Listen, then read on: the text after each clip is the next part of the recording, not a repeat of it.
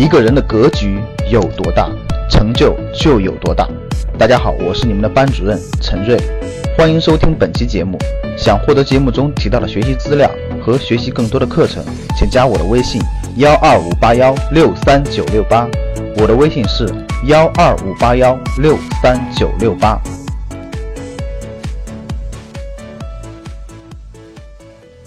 说起投资，其实呢，跟整个外部的经济有巨大的关系。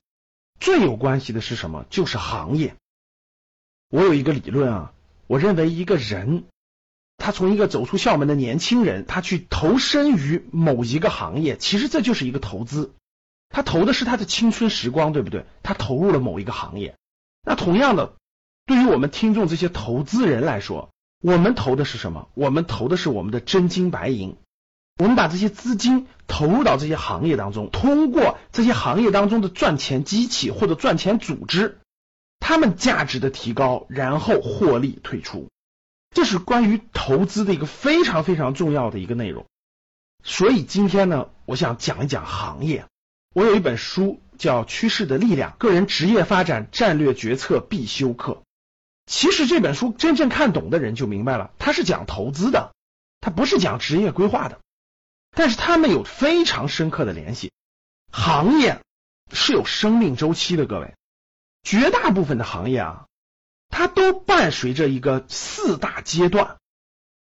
行业的生命周期呢，是指一个行业从产生到成长到衰落的整个一个过程的演变的过程。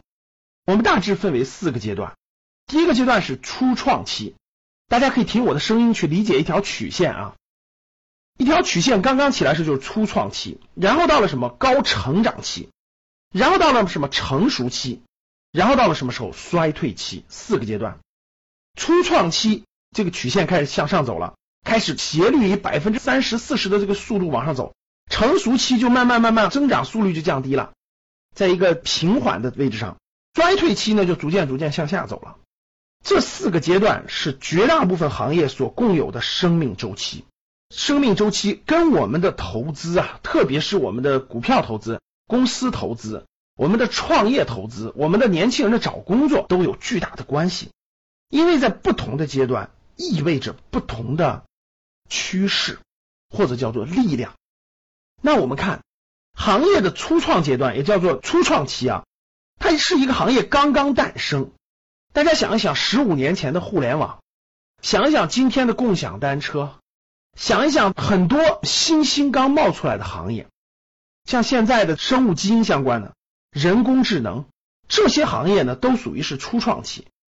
它整个现在进入的门槛壁垒并不多，企业也不是特别多，市场竞争还相对比较弱，市场规模还比较小，还没有完全打开。很多人可能还不知道，所以呢，它属于是风险比较大。如果这个行业未来大趋势确定以后，那未来涨得很大很大，的收益也非常高，这就是这个阶段。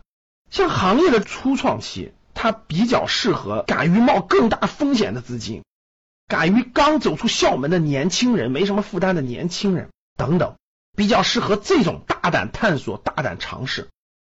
那第二阶段就是高成长期，这个成长期也可以叫做行业的一个非常黄金的一个成长周期。这个时间段就是哇，大多数人都看到了行业趋势已经确立，然后呢，大量的资金、人力、物力、财力涌向这个行业，这个行业里面的公司数量就在不断的增加，市场受众就会不断的受教育，顾客会不断的受教育，所以这个市场的空间就在爆炸性的增长。整个这个过程当中呢，其实是我们把资金投向这个行业最好的时候。因为风险已经极大的降低了，市场趋势已经确认了，里面还有机会，对吧？这就是一个行业的高成长期。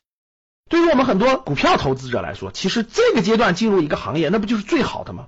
比如说十五年前的家用电器，对不对？比如说十年以前的汽车行业，等等，都是这个道理。那第三个阶段呢，就是成熟期。成熟期就一个行业高速成长已经过去了。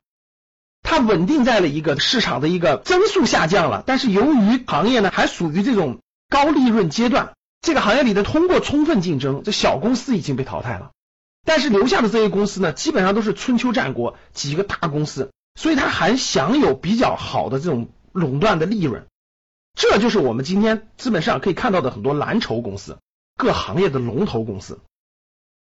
最后一个阶段呢，就是一个行业的衰退期。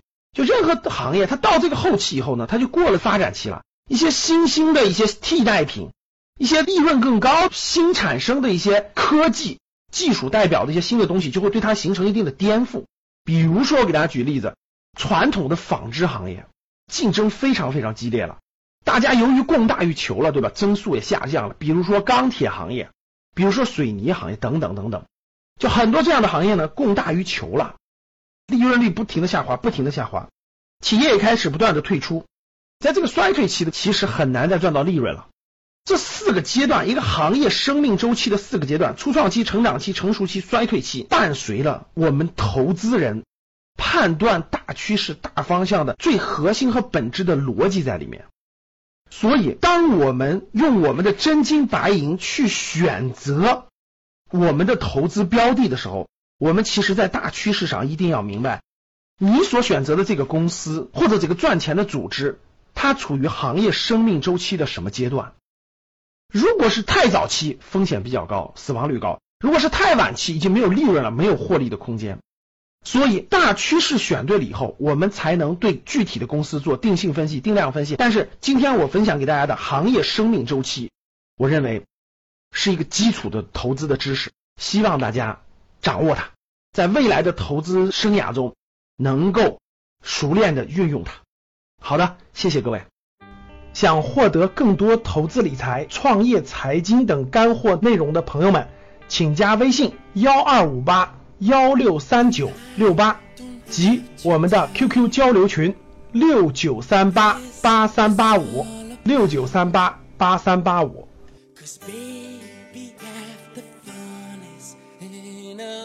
figuring it out.